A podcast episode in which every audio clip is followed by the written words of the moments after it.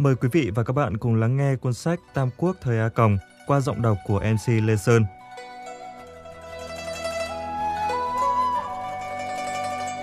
Trước khi ra đời, cuốn Tam Quốc thời A Còng, nguyên văn Thủy Trử Tam Quốc, tạm dịch là Lầu Tam Quốc của Thành Quân ức, được đăng nhiều kỳ trên tờ Tài chính Quốc tế. Ngay sau khi tập hợp thành sách, nó trở thành một trong những cuốn sách bán chạy nhất Trung Quốc năm 2003-2004. Thậm chí còn tạo ra làn sóng sách ăn theo như Hậu Lầu Tam Quốc, Lầu Phong Lưu Hán Sở, Lầu Xuân Thu Chiến Quốc, Ban Quyền Mưu Tam Quốc, Nhật ký Gia Cát Lượng. Sau Tam Quốc thời A Còng, Thành Quân Ức còn có cuốn Tôn Ngộ Không là nhân viên tốt, cũng được người đọc nhiệt liệt đón nhận. Nội dung của cuốn Tam Quốc thời A Còng là những câu chuyện trong Tam Quốc diễn nghĩa của La Quán Trung được chuyển dịch sang môi trường kinh doanh hiện đại. Thế vạc ba nước Hán Thục Ngô thời Tam Quốc biến thành ba loại hình công ty hiện đại. Một là công ty lớn, sẵn có thực lực hùng mạnh, được hưởng nhiều ưu đãi nhưng ẩn chứa nhiều bất ổn bên trong, tức là công ty nhà nước Đông Hán của Tào Tháo. Hai là công ty dựa vào bản sắc riêng mà vẫn giữ vững thị phần, đợi thời cơ là khuếch trương, tức tập đoàn Đông Ngô của Tôn Quyền. Còn loại kia là công ty từ bàn tay trắng mà nên, tức là công ty hoàng tộc của Lưu Bị. Bằng lối văn hài hước và vô cùng sống động, tác giả Thành Quân Đức đưa người đọc theo bước chân của Lưu Bị. Từ khi cậu là học trò nghèo cho tới khi làm tổng giám đốc, gặp được nhà tư vấn Gia Cát Lượng và lập nên tập đoàn Thục Hán, chia ba thị trường Trung Quốc. Trong quá trình đó, người đọc còn gặp Đồng Trác, Lã Bố trong vai các giám đốc giàu hoạt, viên thiệu lãnh đạo công ty tư nhân, những phong cách quản lý đặc sệt hành chính bao cấp. Tổng giám đốc điều hành Tào Tháo quyền mưu đã biến cả một tổng công ty nhà nước thành của riêng. Trong kinh doanh bước bước là mưu kế, Tam Ma Quảng Quốc còn hấp dẫn người đọc bởi những tình tiết sinh động, rất gần gũi với thực tế. Có được điều này là nhờ kiến thức uyên thâm và vốn sống phong phú của tác giả. Thành Quân Đức hiện là Phó Bí thư Hiệp hội Nghiên cứu Nhân lực Thái Á, từng tư vấn cho 500 công ty về tạo dựng thương hiệu, tuyển chọn nhân tài, sắp xếp lại tổ chức, hợp lý hóa kinh doanh.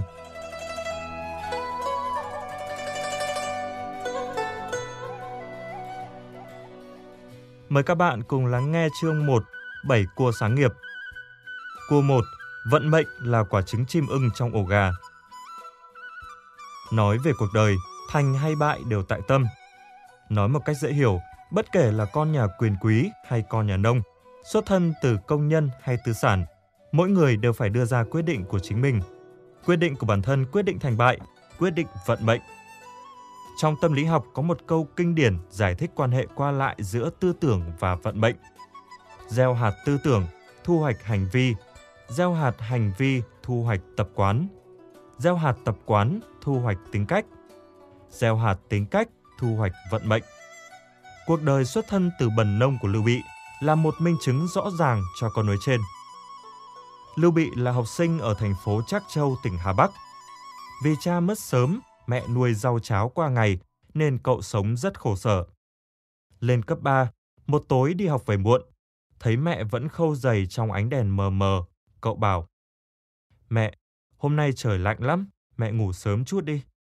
Mẹ đáp: "Sáng mai con đi thi, mẹ cố thêm một đôi là có thêm một đồng cho con vào đại học." Lưu Bị quỳ trước mẹ, sống mũi cay cay, nước mắt trào ra.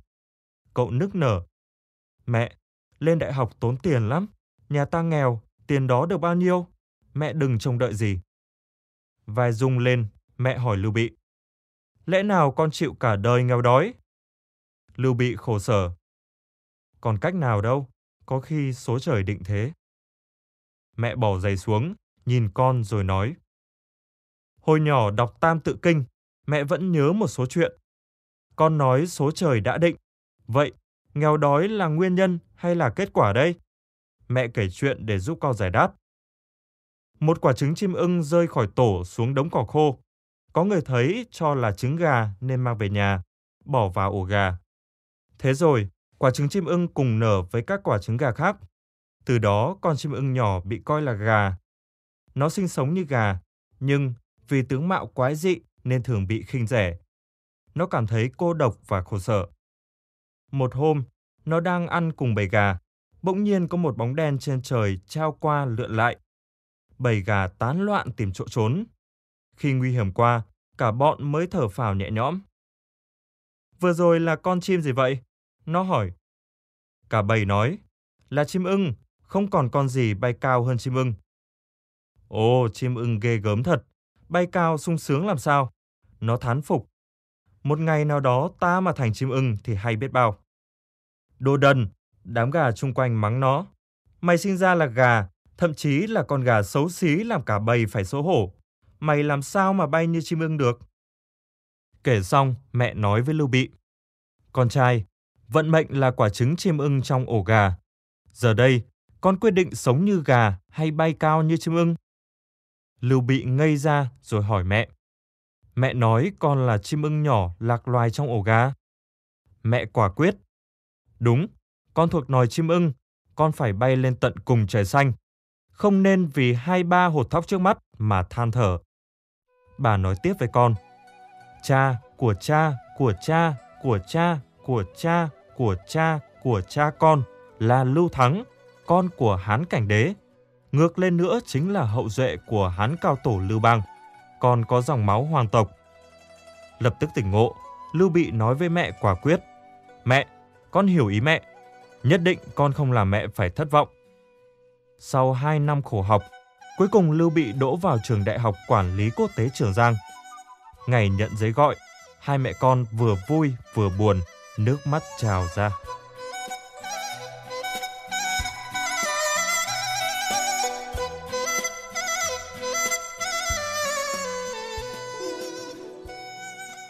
Cua 2, tự cứu rồi trời cứu.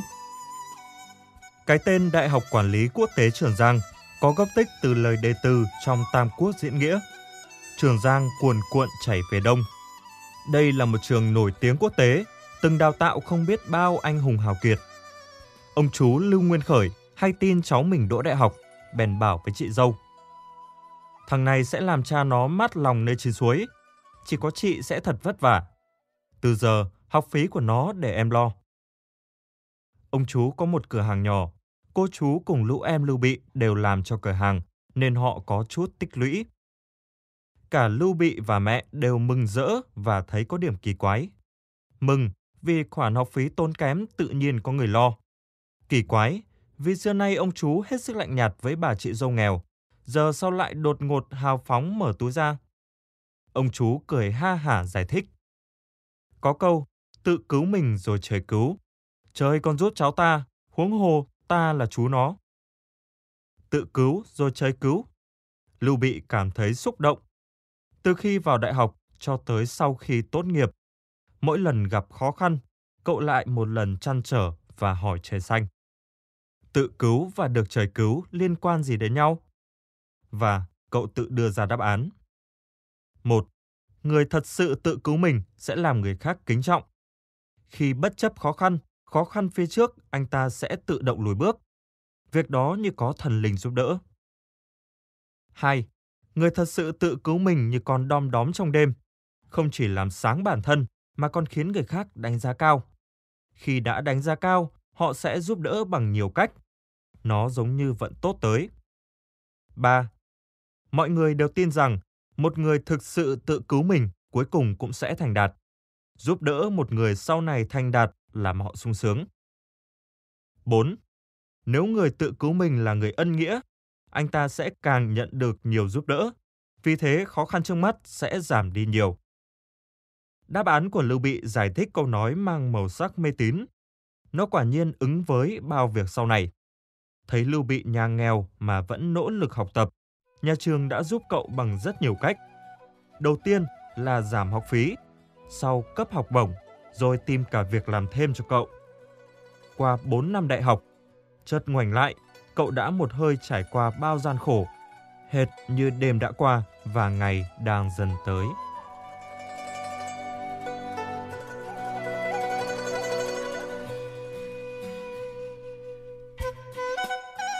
Cua ba, tâm huyết thu về hạnh phúc. Người dạy cua thứ ba cho Lưu Bị là nhà kinh tế học nổi tiếng Lưu Thực. Khi đó cậu vừa bước chân vào trường. Lưu Thực bước lên bục giảng, cười với lớp sinh viên mới. Là một giảng viên, tôi hy vọng trở thành mentor, cố vấn thân thiết để chỉ dẫn giúp đỡ các anh chị con có thật sự thành tài hay không, quan trọng là các anh chị. Thầy Lư Thực còn nói, 4 năm đại học không chỉ để đọc sách, càng không phải để kiếm một mảnh văn bằng, mà là thu nhận một vision, tức là tầm nhìn cùng tư duy logic. Có ai ở đây từng chơi dế trọi chưa? Một sinh viên nam tên là Công Tôn đáp, Em chơi rồi, hay lắm. Một sinh viên nữ tên là Sái Văn Cơ nói, Em biết rồi, dế còn gọi là xúc chức, ba bảo trọi dế mất nghiệp. Giảng viên Lư Thực nói, có người bảo trọi dế mất nghiệp, có người bảo dế là niềm vui trong sáng thời con trẻ. Ở đây, ta không bàn chơi dế tốt hay xấu, mà là mục đích của nó. Để tôi kể câu chuyện về một nhà côn trùng học với con dế cùng bạn anh ta, một nhà buôn với đồng xu. Hy vọng câu chuyện giúp mọi người mở ra vấn đề. Câu chuyện của thầy Lư Thực thật hấp dẫn. Theo các động tác của thầy, câu chuyện được mở ra. Một nhà côn trùng học cùng bạn là nhà buôn vừa đi vừa trò chuyện trong công viên. Bỗng nhiên nhà côn trùng học dừng bước, dường như ông ta nghe thấy điều gì. Sao vậy? Ông bạn nhà buôn hỏi. Nhà côn trùng học lắng nghe, nét mặt rạng rỡ. Anh có nghe thấy không? Một con dế đang gáy. Đó là một con dế cụ đấy. Ông bạn nghe ngóng mãi không ra, đành đáp. Tôi chẳng nghe thấy gì cả. Anh đợi chút. Nhà côn trùng học vừa nói vừa chạy vào lùm cây gần đó. Một lát sau, nhà côn trùng học bắt được con dế. Ông ta nói với bạn. Anh thấy không? Một con dế răng trắng, cánh vàng, đó là con dế cực hiếm đấy. Xem xem, tôi có nghe lầm đâu. Đúng vậy, anh nghe cực chuẩn. Nhà buôn khâm phục hỏi bạn. Anh không chỉ nghe được tiếng dế gáy, mà còn biết được chất lượng dế. Làm sao anh nghe ra được? Nhà côn trùng học đáp. Con dế này gáy chậm chậm, mấy phút mới gáy 2-3 tiếng. Dế nhỏ gáy gấp hơn, tiếng gáy cũng đều. Dế đen, dế đỏ, dế hồng, dế vàng có tiếng gáy khác nhau. Tiếng kêu của dế vàng có thanh kim, sự khác biệt trong tiếng dế kêu cực tinh tế. Vì thế phải để tâm mới nhận ra được. Họ vừa trò chuyện vừa ra khỏi công viên và đi ra đường cái. Bỗng nhiên, nhà buôn dừng bước và nhặt lên một đồng xu. Trong khi đó, nhà cô trùng học không nghe thấy tiếng đồng xu rơi, vẫn phăm phăm bước tiếp. Cả lớp nghĩ ngợi, chưa ai giải đáp. Đợi một lúc, thầy Lữ Thực đưa ra đáp án. Nhà côn trùng học chỉ để tâm đến côn trùng nên nghe được tiếng dế. Nhà buôn chỉ để tâm đến tiền, vì thế ông ta nghe được tiếng đồng xu rơi. Câu chuyện nói rằng bạn để tâm vào đâu, sự nghiệp của bạn ở đó. Thầy Lư Thực nói tiếp. Qua 4 năm đại học, các anh chị sẽ theo đuổi sự giàu có. Xin hãy nghĩ kỹ, cái gì là sự giàu có của các anh chị? Để tâm đến sự giàu có ở đâu, các anh chị sẽ có sự giàu có ở đó. Để giúp mọi người hiểu rõ thêm, chúng ta hãy cùng làm một thực nghiệm. Thầy đưa ra một hộp giấy lớn đầy cát. Vừa đưa cho lớp xem, vừa nói. Trong hộp cát này chôn mặt sắt, đố cả lớp dùng ánh mắt hay đầu ngón tay mà lấy được mặt sắt ra. Cả lớp lắc đầu. Chúng ta không cách gì dùng ánh mắt hay đầu ngón tay lấy mặt sắt ra khỏi cát. Nó cũng khó như tìm được khách hàng giữa muôn triệu người. Tuy nhiên, có một loại công cụ có thể giúp ta nhanh chóng lấy mặt sắt ra khỏi cát. Mọi người chắc biết điều đó là gì. Thầy lư thực lấy trong túi ra một thanh nam châm, già qua già lại trên mặt cát. Mặt sắt lập tức nhô khỏi cát bám vào thanh nam châm. Thầy lư thực dơ lên cho cả lớp xem, nói Đó là sức hút của nam châm. Dùng ánh mắt hay đầu ngón tay không thể làm thế được. Với nam châm lại rất dễ dàng. Cả lớp tròn mắt chăm chú nhìn một việc đã từng biết. Thầy Lư Thực nói, nếu nói hộp cát này là cuộc sống, là những cuốn sách khô khan, thì khối nam châm chính là trái tim nhiệt huyết. Các anh chị để tâm ở đâu, sự giàu có của các anh chị ở đó. Nếu như các anh chị có một trái tim đầy nhiệt huyết, trái tim nhiệt huyết sẽ hấp thu tri thức và lợi ích từ sách vở và trong cuộc sống tựa như nam châm hút sắt. Xong, một trái tim không nhiệt huyết, chỉ như đầu ngón tay, dù có cào đi cào lại trên cát cũng không lấy được thứ gì, có phải vậy không? Chỉ cần có trái tim đầy nhiệt huyết, các anh chị sẽ có khả năng phát hiện mỗi ngày đều thu hoạch, mỗi ngày đều tích lũy, mỗi ngày đều có niềm vui. Thầy lứa thực vừa giảng vừa để sinh viên đùa nghịch với hộp cát. Thầy khoát tay, giọng sang sảng.